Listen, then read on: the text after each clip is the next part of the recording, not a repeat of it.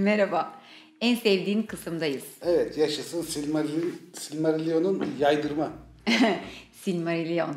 Ee, en sevdiğin bölümlerdeyiz Zafer abi. Tam da böyle kitabın ortalarına doğru yaklaşıyoruz. Artık her bölüm çok kritik, çok önemli, çok e, mihenk taşı olan olayların e, şey işleyişinde mihenk taşı olan meselelere çıkıyor. Çok bilgi var artık yani işte ne nereden gelmiştir, nasıl olmuştur, neye bedellenmiştir falan çok fazla e, bilgi yoğun bölümlere geldik.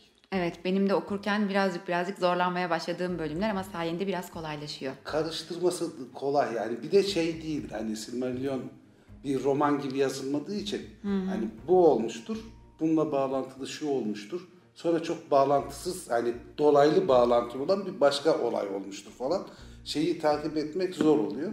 Zor. Belki dinleyerek biraz daha kolaylaştırırız ya da bir iki e, detay vererek daha kolaylaştırırız diye düşünüyorum. Benim için öyle oluyor. Geçen hafta insanlara dair bölümünü işlemiştik. Evet. Bu hafta çok önemli bir bölüm daha. Noldor'un dönüşüne dair. Çok önemli hakikaten. Yani şey olarak, bölüm olarak biraz uzundur. Ama e, ne derler bu orta dünyayı anlamak açısından neler olduğunu ve onların nelere neden olabileceğini öğrenmek açısından bayağı bilgi dolu bir bölüm. Ben hazırım Zafer abi. Sen de hazırsan söz Umarım sende. ben de hazırımdır. Çok takılmadan devam ederiz. Ee, bu 14, 13. bölüm Noldor'un dönüşüne dair. Noldor'un dönüşüne dairden kasıt Noldor herkesin bildiği gibi önce şeyde yaşıyor. Aman'da yaşıyor. İşte Feanor'un ağaçların zehirlenerek yok edilişi, Feanor'un Valar'la takışması, Orta Dünya'ya gitme özlemi, akraba katliamı falan filan oradan Orta Dünya'ya geçiş. İlk başta Feanor ve oğullarının kuvvetleri geliyor. Çünkü e, geçen bölümlerde anlatmıştık. E, az sayıda gemi ama çok sayıda Noldor var.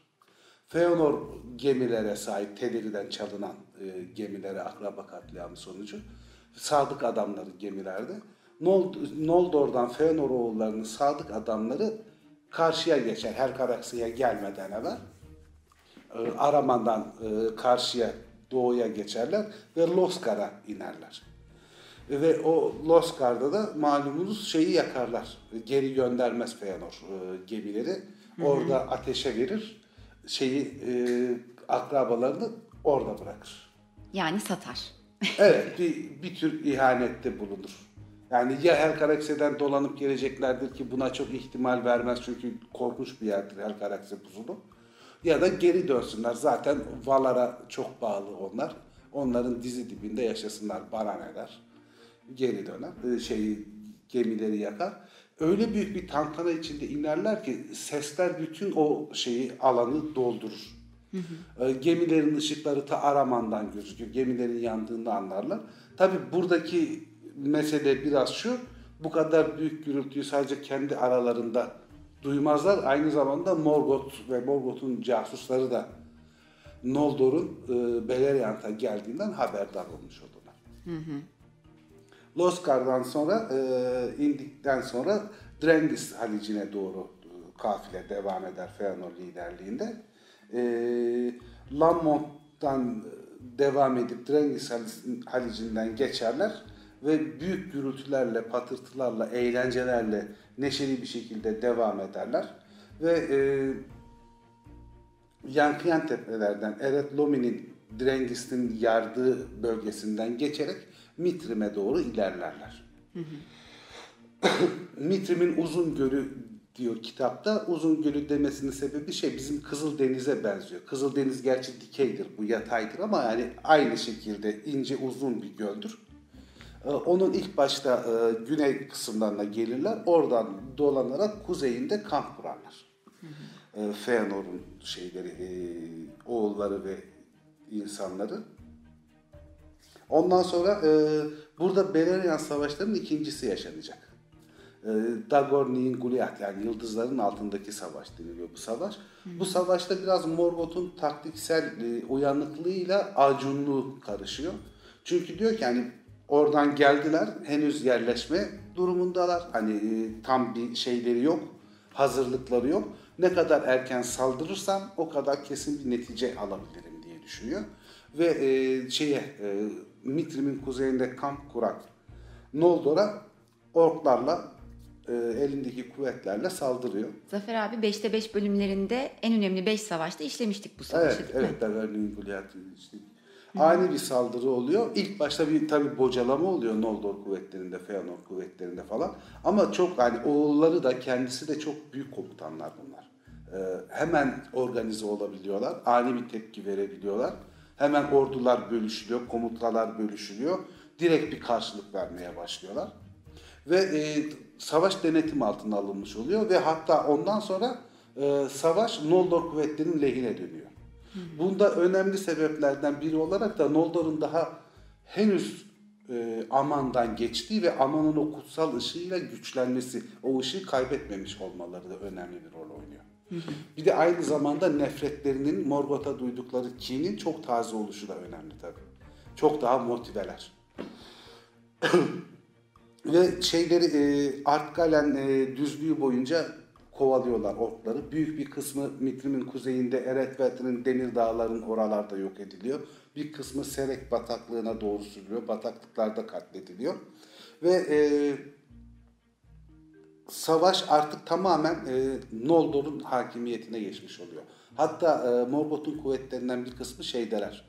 E, Falas limanları, Biritombar falan oralarda bir kuşatmalar, kuşatma durumundalar.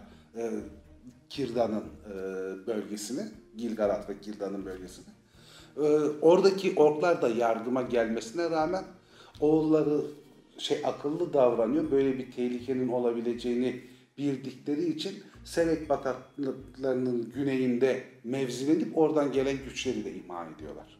Öyle bir başarı kazanıyor ki Alvant'a dönen kuvvetler, o kuvvetleri artık çok çok azalmış durumda.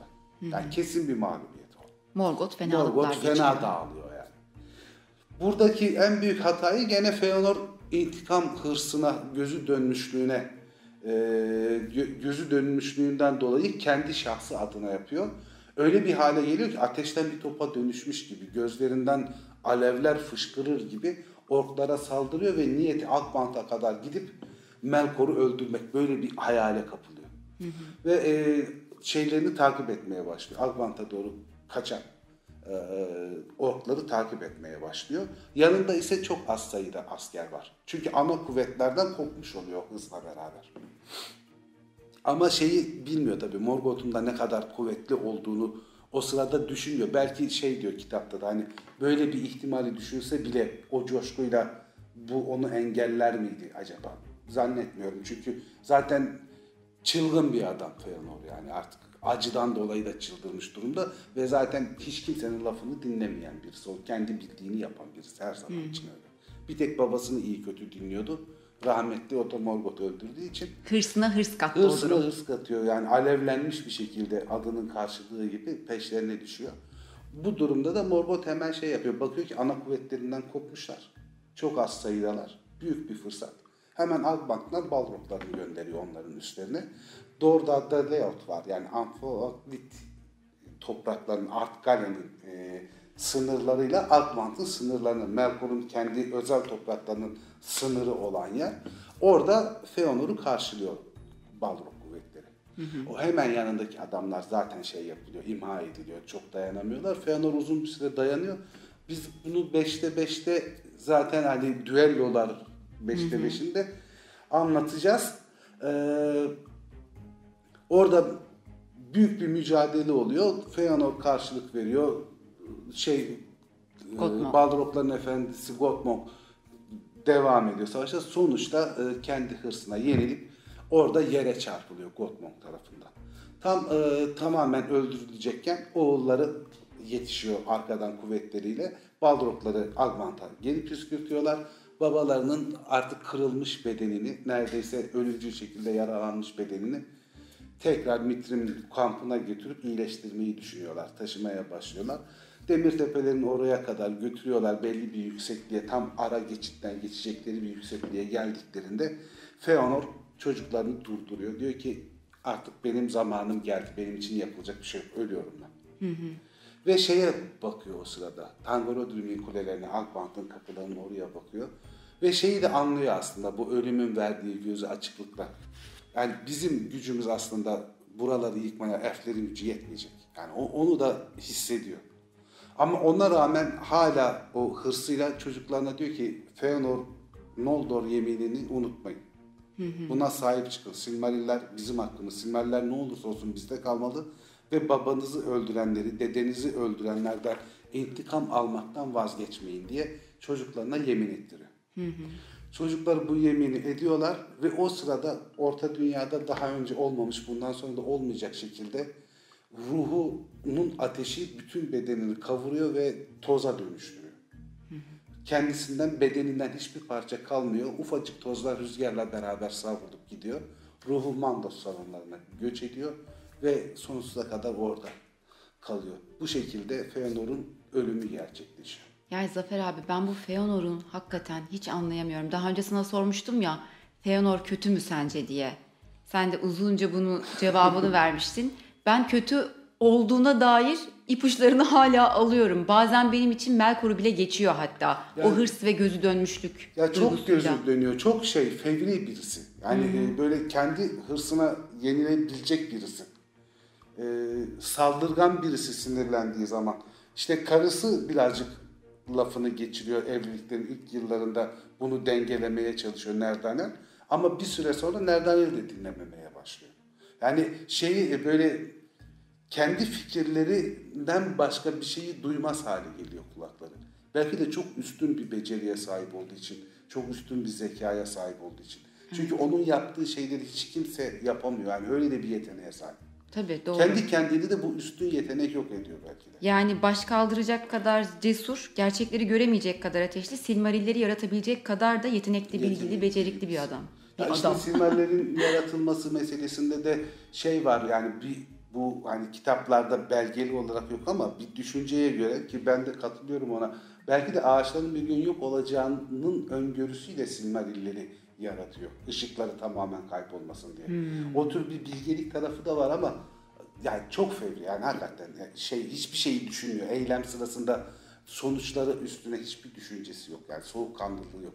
Kendini olayların akışına kaptırıp devam ediyor. Ölürken bile hırsını oğullarına Ölürken miras bırakarak oğullarına gidiyor. yansıtıyor yani. Hatta bir iki oğlu bayağı Feanor'a benzer yani hepsi olmasa bile. Eyvah.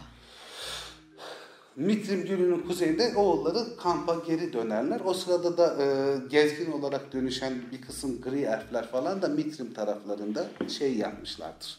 Kamp kurmuşlardır. Noldor'u batıdan gelen akrabalarını görünce çok sevinirler. Yani e, batıdan onlara yardım için Valar tarafından gönderildiklerini falan da düşünürler Morgoth'a karşı. Bir de akrabalarını görmenin mutluluğuyla falan bir kaynaşma olur. Yalnız şöyle bir problem çıkar. Noldor Quenya konuşur. Artık onlar Sindarin konuşuyordur. İlk başta pek anlaşamazlar. Dilleri çok değişmiştir yıllarla birlikte. Bu dil farklılıklarından dolayı belli bir mesafeleri olur çünkü birbirlerini anlamazlar en başta. Daha sonra çok hızlı bir şekilde Noldor şeyi öğrenir, Sindarin'i öğrenir ama aralarında Noldor şeyi kullanır gene de. Quenya dilini kullanır kendi arasında konuşurken. Sindarince'yi zaman içinde öğrenirler. Sindarinler ise Quenya'ya çok şey yapmazlar. Ee, teveccüh etmezler. Kendi dillerinde ısrarcı olurlar. Daha geç zor öğrenirler. Aristokrat kısmı hariç genel halk olarak. Ondan sonra e, şey yapıyorlar. e, bu Mitrim elflerinden yani gri elflerden şeyi öğreniyorlar. Tingol'u, Melian'ı öğreniyorlar. Doriath'taki büyük e, elf gücünü öğreniyorlar. Tingol'un buraların yani tüm Beleriand'ın sahibi olduğunu yani yönetimi altında olduğunu öğreniyorlar. Asıl en önemli kralın Tingol olduğunu falan da öğreniyorlar. Böyle bir bilgi alışverişi oluyor. Ne olduklarının farkına varıyorlar. Ne konumda olduklarını düşünebiliyorlar. O sırada da şey oluyor. Feanor'un ölümünden bir süre sonra, çok kısa bir süre sonra Melkor Silmarillerin biri karşılığında bir uzlaşma sağlayabileceklerini bir görüşme talebinde bulunuyor. Ee, ve şey e, ne derler barışçıl bir görüşme olacak. Silmarilleri bile teslim edebiliriz, birini verebiliriz ama bir uzlaşma sağlayalım kendi aramızda diyor. Bunun tuzak olduğunu Feanor oğulları da biliyor. Yani Melkor'a güvenilmeyeceğini biliyor. Hatta kardeşleri Maedros'u, uzun Maedros'u şeye diyorlar ki yani bunu kabul etmek görüşmeyi bu bir tuzak. O da diyor ki tuzaksa biz de kendi kuvvetlerimizle gideriz. Tuzağa baskın yaparız. Kabul ediyor şey. E, görüşmeyi kabul ediyor. Yani normalde bahsedilenden daha kuvvetli bir şekilde daha fazla sayıda askerle gidiyor. Ama Melkor tabii ki daha e, kendini güvene almak isteyen birisi. O yüzden onların askerlerinden çok daha kalabalık bir askeri güçle geliyor. Bir görüşme mörüşme olmuyor, bir çatışma oluyor. Diğer askerlerin tamamı yok ediliyor. Sadece Maedros yakalanıyor canlı olarak, kasıtlı olarak öldürülmüyor.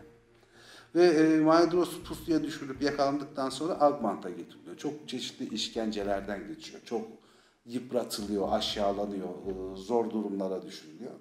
Ve şey diye haber gönderiyor bu sefer.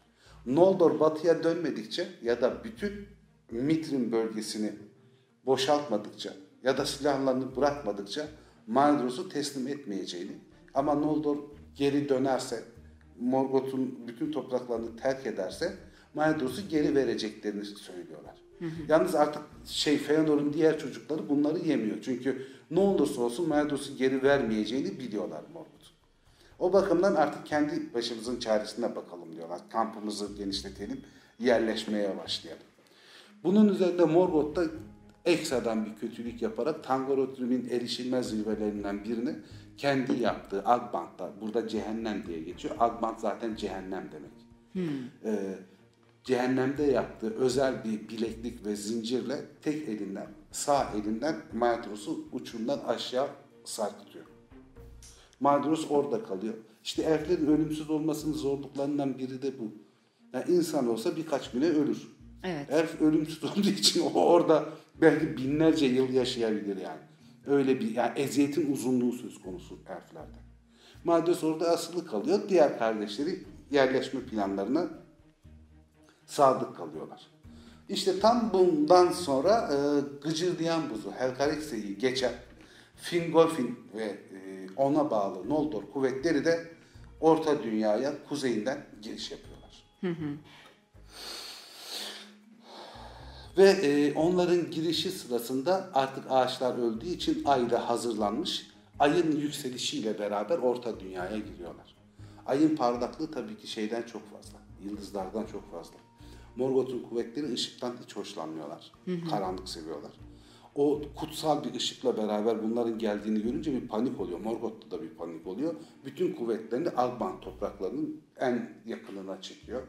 Kendisi zindanlara iniyor, iyice karanlığa karışıyor ve dehşet içinde orada ne olacağını, neler olacağını bekliyorlar.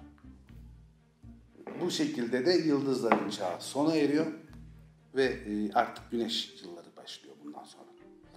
Ve Şefrin Golf'in bu vurgu birkaç yerde vardır. Muhtemelen hani bizim rüyalarımızda gördüğümüz bir mavilikten bahsediliyor artık. Çünkü çok vurgulanıyor.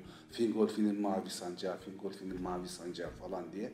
İnanılmaz güzel mavi sancaklarıyla ve zırhlarıyla beraber orta dünyaya geliyorlar. Borularını örttürüyorlar. O sırada herkes geri çekildiği için önlerinde boş bir alan var. Hiçbir dirençle karşılaşmıyorlar. Gururla bir mağrurlukla beraber onlar da Mitrim'e doğru ilerliyor. Şu an sahne çok güzel görünüyor ama Melkor nereye kadar devam edecek bakalım. Koçum Melkor. Koçum Melkor. şey yapıyorlar. Öyle bir rahatlıkla ilerliyorlar ki Morgoth'un şey kuvvetlerin Agbant'a çektiğinden dolayı bütün düzlüğü geçiyorlar. Oradan Akbant'ın kapılarına kadar geliyor Fingolfin'in kuvvetleri. Kapıları çalıyorlar, borularını üflüyorlar. Boruların sesleriyle Tangrotrim'in kuleleri, taşları şey yapıyor, e, titriyor. İşte orayı kuşatıyorlar birkaç saat bir gün mü artık tam belirtilmiyor. Duruyorlar falan. Ama şey çok akıllı birisi. Feanor'a hiç benzemiyor açtan. Ve e, şey yapıyor. Hmm, bu şeyi e, Agbant'ı görünce, Tangorottim'i falan görünce bizim kule yani bizim silahlarımızla şu andaki mevcut gücümüzle bizim buraları yıkmamız, işgal etmemiz falan mümkün değil. Onu anlıyor. Yani biz ancak işte burada şovunu yaparız. Borularımızı üfler, dağları titretiriz falan ama biz buraya bir zarar veremeyiz. Hı hı. Onu öngörüyor. Oradan geri Mitrim Gölü'ne doğru e, kamp kurmak üzere şey kuvvetledi geri çekmeye başlıyor. Burada trajik olan durum tek elinden asılı olan Maedros Fingolfin'in kuvvetlerinin tantanasını, gürültüsünü, coşkusunu duyuyor. Ama öyle bir gürültülü davranıyorlar ki ne kadar bağırırsa bağırsın sesini onlara duyuramıyor. Ve Maedros'u bilmeden de olsa Tangorodrim'in dağlarında tek başına bırakarak Mitrim Gölü'nün kuzeyine doğru geri çekiliyor şey. Vay arkadaş. kuvvetleri. Çok acıymış. Ya biraz şey hakikaten duyuramıyor. Çok çırpınıyor ama duyuramıyor. Şeyi istiyor Fingolfin çok akıllı olduğu için bir, bir dağın arkasına geçelim. Böylece bir Armant'tan saldırı gelirse bile o dağlarda mevzilenmek, e, gelen orduları karşılamak falan daha kolay. Dağın üstüne şeyler, askeri birlikler falan koşullandırıyor, gözcüler konuluyor. Mitrim'in kuzeyine gelince orada Feanor oğullarının da kampı var. Feanor oğullarına bir sevgi duymuyorlar tabii ki şeyler. Fingolfin'in kuvvetleri. Kendilerini sattıkları için.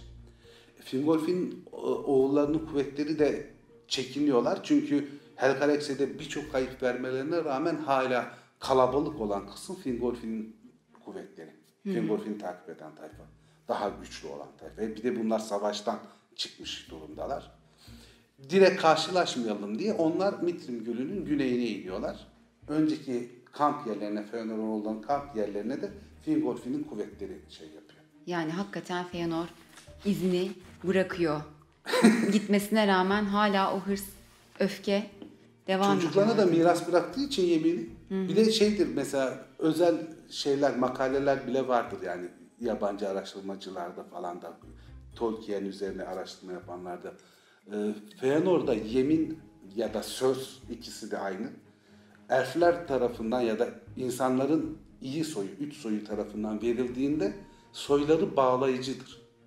Hani söz verdim vazgeçtim diye bir durum söz konusu değildir. Yani bir söz bir yemin edilirse o onun bağlayıcılığı şeye de evlatlarına da geçer. Hanedan soyunda da devam eder. Ancak inkar edilip diğer sözün kırıldığı yeri belirlemek gerekiyor sözden kurtulmak için. Yani babasına ben bu sözü tutmayacağım demesi lazım. Evet. Ya Feanor galiba torpilli elf oldu. Hiç benzemiyor çünkü hakikaten. Torpil de elf oldu. Olabilir yani niye olmasın? İnsana çok benziyor. Haydarabad Vakfı'ndan göndermişler. Evet. Ondan sonra e, şey yapılıyor işte onlar güneye doğru iniyorlar. Bunlar kuzeyde kamplarını kuruyorlar, yerleşmeye çalışıyorlar. Ve e, Hitlum'un havası, Mitrim Gölü'nün havası falan bunların çok hoşuna gidiyor. Çünkü kuzeye çok yakın, sert, pırıl pırıl bir hava. Elflerin de hoşuna gidiyor. Oralarda yerleşmek istiyorlar. Bu şeylerden, e, sıkıntılardan, e, iki Noldor soyunun sıkıntılarından e, gri elflerin de haberi oluyor.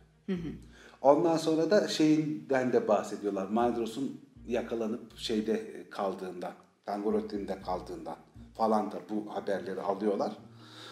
Fingolfin'in oğlu Cesur Fingon ki çok önemli bir cesareti ve savaşçı bilgisi vardır Fingon'un da. Şey yapıyor, e, Maedros'la Batı'da çok iyi arkadaş bunlar. Yani dostlukları var. Maedros'u çok seviyor ve derin bir şekilde Maedros'a da bağlı. Ve e, babasına falan da danışmadan bu kan davasını, bu kini de bitirmeye yardımcı olur diye Madros'u o Tangorettin'den kurtarmayı kafasına koyuyor. Ki o kadar şey ki Maedros da aslında gemiler yakılmadan evvel Losgar'da babasına karşı geliyor. Gemilerin yakılmamasını, Fingon'un oralarda kalmamasını istiyor.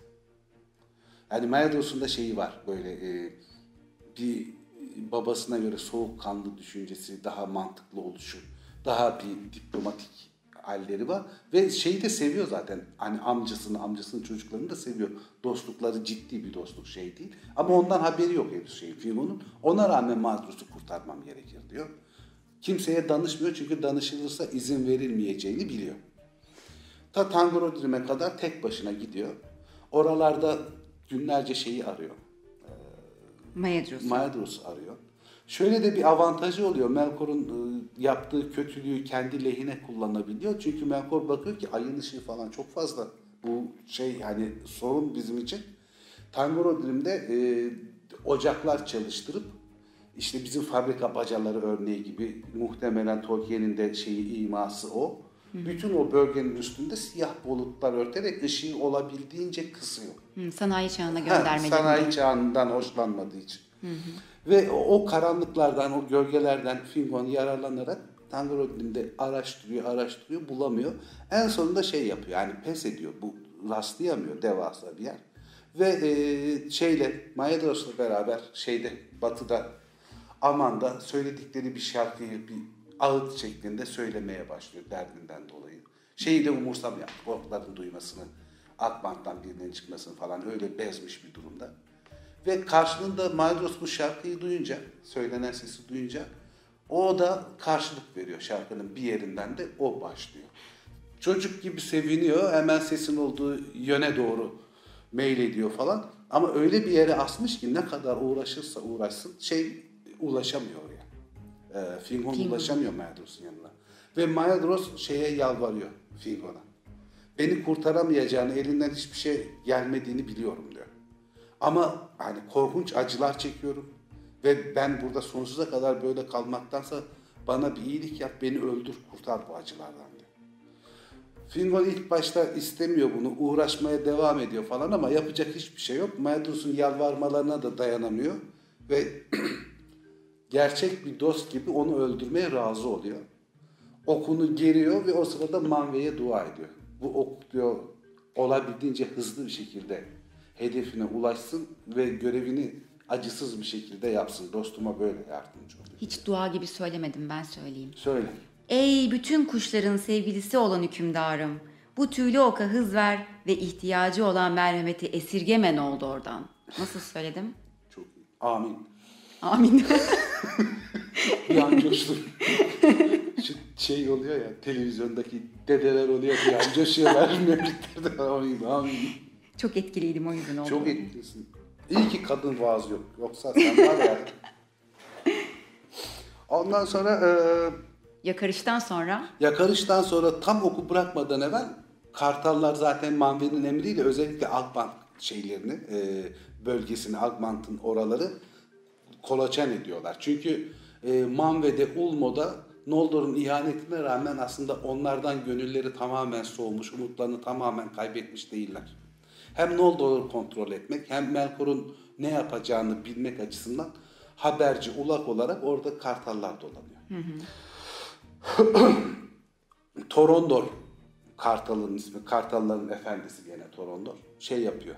O sırada alıyor şey Fingon'u Maedros'un yanına bu çıkartıyor. şey değil mi koyuyor. Zafer abi? 30 30 kulacı bulan kulaç, kanatları. Şey, kanatları olan dev şey. Yanına çıkartıyor. Bir umut doğmuş oluyor. Ama ne yaparsa yapsın ne kayaya saplandığı yerden kelepçeyi çıkartabiliyor ne kelepçenin zincirini ya da bilekliğini kesebiliyor. Bütün uğraşlarına rağmen artık Maedros bunu yapamayacağını anlayınca tekrar yalvarmaya başlıyor. Yani beni öldür, kurtulayım. Ama Fingon daha akıllıca bir iş yapıyor. Onu tam sağ bileğinin burasından kesiyor. Böylece kelepçeden kurtarmış oluyor. Torondor da alıyor bunları şeye götürüyor. E, Mitrim'e Mirim. götürüyor. Burada da gene hani e, belki de ben septiklik ediyorum yani şey yapam ne derler e, çok da tutmadığım için pislik yapıyor olabilirim. Game of Thrones'taki Jaime'nin kolunun kesilme sahnesi gibi bir durum söz konusu. Hani buradan da etkilenilmiş midir bilmiyorum. O olabilir yani. O çünkü şey hikayesi de vardır. Devamında anlatacağız. Maedros artık sağ eliyle savaşamadığı için sol eliyle e, savaşabilmek ve sağ eli kadar iyi savaşabilmek için çok uzun süre antrenmanlar falan yapıyor. Kendini geliştirmeye çalışıyor. Yani aynı hikaye orada da var birebir neredeyse. Esinlenme diyelim. Esinlenme vardır. Geç kitapları çok iyi yani dizisi kitaplar arattığı için belki de pislik yapıyorum bilmiyorum. Ondan sonra Mitrim'e geri taşıyor işte Torondor. Ee, Maedros zamanla iyileşiyor yani hem de hızlı bir şekilde iyileşiyor kolu falan da. Elf olduğu için zaten bizim insanlardan çok daha kolay yaraları kapanıyor. Çok daha kolay toparlıyorlar. İşkencelerin gölgesi bütün ömrü boyunca suratında kalıyor o iç acısı. Ama gene de ruhani olarak da kolay toparlıyor. Sol eliyle sürekli kılıç antrenmanları yaparak sağ elinden bile daha iyi kullanmaya çalışıyor kılıcını. E, diğer bütün kardeşler falan da çok mutlu bunun için. Fingon'un adı Cesur Fingon'a dönüyor ve bütün elflerden Noldorlar, Gri elfler, Feanor'un oğulları arasında çok saygın bir hale, çok sevilen bir hale geliyor. E, iki taraf arasındaki İki nefret tarafındaki nefret yakışıyor. azalıyor. Zaten şey utanıyor aslında. Feanor'un çocuklarının yanında olanlar onları e, Araman'da bıraktıkları için bir utançları var. Yoksa onlar zaten şeyle kardeş olmaya hazırlar. Fingolfin'in kuvvetleriyle. Ama utançlarından yaklaşamıyorlar. Bunda da e, Maedhros gene üstün bilgisini gösteriyor. Toparlandıktan sonra amcasının yanına gidiyor, Fingolfin'in yanına gidiyor. Hanedan krallığı diyor hepimizin en bilgisi, en yaşlısı olan size layıktır, bana değil diyor. Bu diyor Noldor hanedanı siz olmalısınız diyor. Hanedanın başı siz olmalısınız diyor. Böyle de bir jest yapınca artık aralarındaki eski düşmanlıklar falan şey yapılıyor. Ee, Haklar arasında kapanmış oluyor. Gerçi Karantir var. Feanor'a çok benzeyen küçük oğullarından biri. Karantir şey cevval bir abimiz. O şey bozuluyor bu işe. Bizim hakkımız niye onlara veriyorsun falan filan muhabbeti yapıyor ama Maedhros'un lafı geçiyor en büyük çocuk olarak. Onun da sesini kesiyor ve Fingolfin Noldor'un şeyi oluyor. e, kralı oluyor. Yeni kralı. Yeni kral oluyor. Her iki ırkın da şeyi oluyor. Bu sırada da Doriath'ta bulunan Tingol ve Melian tabi bütün bu olayları öğreniyorlar. İşte iki yani iki ayrı yerden çok güçlü ordularıyla beraber Noldor soyunun batıya geldiğini öğrenince ve bunların arasında da bütün Noldor'un hanedan sülalesi var. Yani işte Fingolfin var, e, Maedhros var, Jurufin var, e, Fingon var, Galadriel var.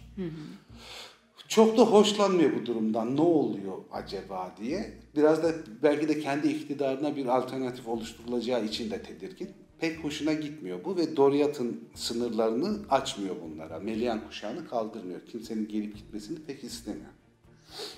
Ve e, şeyin içinden direkt geçiş yapabilirler belki diye düşünüyor. Melia'nın da telkiniyle. Ama hani Doriath'ın içinde Menegroth'ta konaklamak için kimsenin gelmesini istemem diyor. Ve kendi tebaamın, Teleri'nin şeyinde huzurlarını bozmalarını da istemiyorum diye düşün- düşündüğünü söylüyor. Ve e, Finarfin'in oğlu Angrod şeye Tingol'a elçi olarak gönderiliyor. Fingon'un habercisi olarak. Menegroth'a geliyor, Doriath'a geliyor ve orada kralla uzun süre konuşuyor. Kral Feanor'un oğullarına daha uzak. Ama e, şeyden e, dolayı e, dolaylı akrabalığından dolayı Indis'in çocuklarına daha yakın. Fimre ile akrabalıklarından, Indis'in akrabalıklarından dolayı. Diğerleri diyor şeyden geçemez. Doriath'tan e, men, şey kuşağı kaldırmam, Melian kuşağını kaldırmam, geçemezler. Ama siz misafirim olarak gelebilirsiniz. Ama her şey Noldor çok önemli bir şey varsa bana iletilecek, benden isteyecek çok önemli bir şey varsa haber verebilmek için Doriath'a gelebilir. Ama kalı, kalamaz, burada misafir edilmez. Dileğini söyler gider. Ama siz benim akrabalarımsınız. Feanor oğullarından daha yakınsınız bana. Siz şey yapabilirsiniz. Ee, kitleler halinde gelip Doriath'ta yaşamanıza izin veremem ama işte hanedandan birileri gelip burada uzun süre misafirlik yapabilir. Aynı zamanda da diyor buralar benim topraklarımdır. Ve burada benim haklarım yaşıyor. Dışarıdan gelmiş birileri olarak benim halkımın e, rahatsız edilmesini, onların kendi yaşlı toprakların işgal edilmesini de istemiyorum. Burada benim dediğim geçer. Benim topraklarım buralar. Şeyde Hitlum'da, Mitrim'in çevresinde falan şey yapabilirsiniz diyor. Yerleşebilirsiniz. Buna izin veriyorum. Ondan sonra e, Doriath'a yerleşemezsiniz ama Doriath'ın doğusundaki bölgelere e, yerleşebilirsiniz. Ama onun haricinde de kendi Teleri soyuyla ilgili herhangi bir sorun da istemem. Bir savaş, e, dalaşma, şey yapmak, sorun çıkartmanızı da izin vermem diyor. Yani karizmasını konuşturuyor. Ayağınızı denk alın. Ayağınızı denk alın diyor. Yani bura, buraların babası benim diyor. Ondan sonra Angrod şey yapıyor. Bu bilgilerle beraber Doriath'tan ayrılıyor. Ee, şeye prenslere durumu şeyin Tingol'ün anlattıklarını söylüyor. Şeyler soğuk karşılandıklarını anlıyorlar. Noldor'un prensleri. Yani Thingol'un pek de sıcak olmadığını anlıyorlar bu söylediklerinden dolayı. Ee, ve sinirleniyorlar. Ama şey e, Maedros gene bilgiliğini konuşturuyor o sırada. Diyor ki o bir kral diyor. Kral krallığını yapar. Kendine ait tebaayı ve kendine ait toprakları korumak için böyle bir şey yapıyor. Bunda bir garip bir durum yok diyor. Kral diyor çünkü kendini kendine ait olanları koruyor. Ama diyor tabii bize yerleşmek için verdiği yerler de aslında onun zaten hükmünün olmadığı tamamen boş alanlar. Zaten oralarda onun hükmü geçmiyor. Gene de diyor onları diyor Albank'tan gelecek orklara, kurt adamlara karşı koruyan bizler olacağımız için oklarla karşılaşmamaların nedeni biz olduğumuzu bilerek bırakın orada yaşasın. Maedros akıllı. Maedros bayağı akıllı. O şeyde e, beş büyük komutan yaptığımızda Maedros'u seçme nedenlerinden biri bu komutanlığının yanı sıra diplomatlığının da soğukkanlılığının da çok önemi vardı. Yani Maedros çok şey akıllı birisi. Ya iyi yönetici hakikaten. Yani yönetici olarak mantıklı biri. Birkaç hamle sonrasını düşünebilen biri. Lazım ama. Herkes cevval çünkü. Herkes Evet, herkes hadi dalalım hadi dalalım durumunda olduğu için. Birilerinin bunu yapması Birilerinin lazım. akıllı olması şey doğru. Ee, şey e, Karantir buna çok bozuluyor. Bu Maedos'un bu kararına da hatta toplantıyı terk edip gidiyor falan. Diyor ki yani biz bu adamın e, bekasını sağlamak için Noldor ölecek. Noldor Akbank'la savaşacak. Noldor orklarla savaşacak. O da kuşağının içinde mutluluk içinde yaşayacak. Bir de bize krallık taslayacak.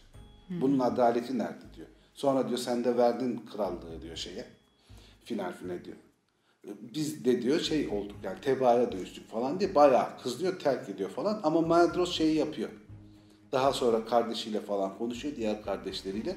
Gene sükuneti sağlıyor. Yine akıldan uzak Evet. bir cevvallik örneği çünkü. Ama mesela bu Feanoroğulların bir ikisinin bu kadar sert tavırları, bu kadar e, uzlaşma tavırlarını falan gören kendi adamları da olsa, Finarvin'in adamları da olsa bir tedirginlik oluyor. Yani bu ateş bir türlü sönmüyor, tedirginliği oluyor.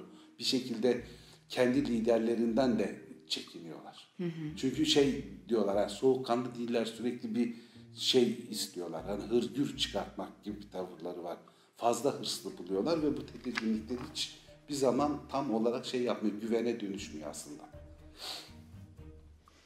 Ondan sonra eee, divandan ayrılıyorlar. Divan dağılıyor ve Maedros sınırı denilen önemli bir sınır oluşturuyor. Bu da bütün şeyi Doriath'ın eee Hitdum batısından şeye kadar eee, cücelerin dağlarına kadar yay şeklinde bir koruma sağlanıyor. Buna da Maedros sınırı deniliyor. Böylece e, Agmant'tan gelebilecek olan tehlikeleri e, engellemek için Noldor tüm kuvvetleriyle şeyde olacak, e, sınırları bekleyecek, oralarda duracaklar.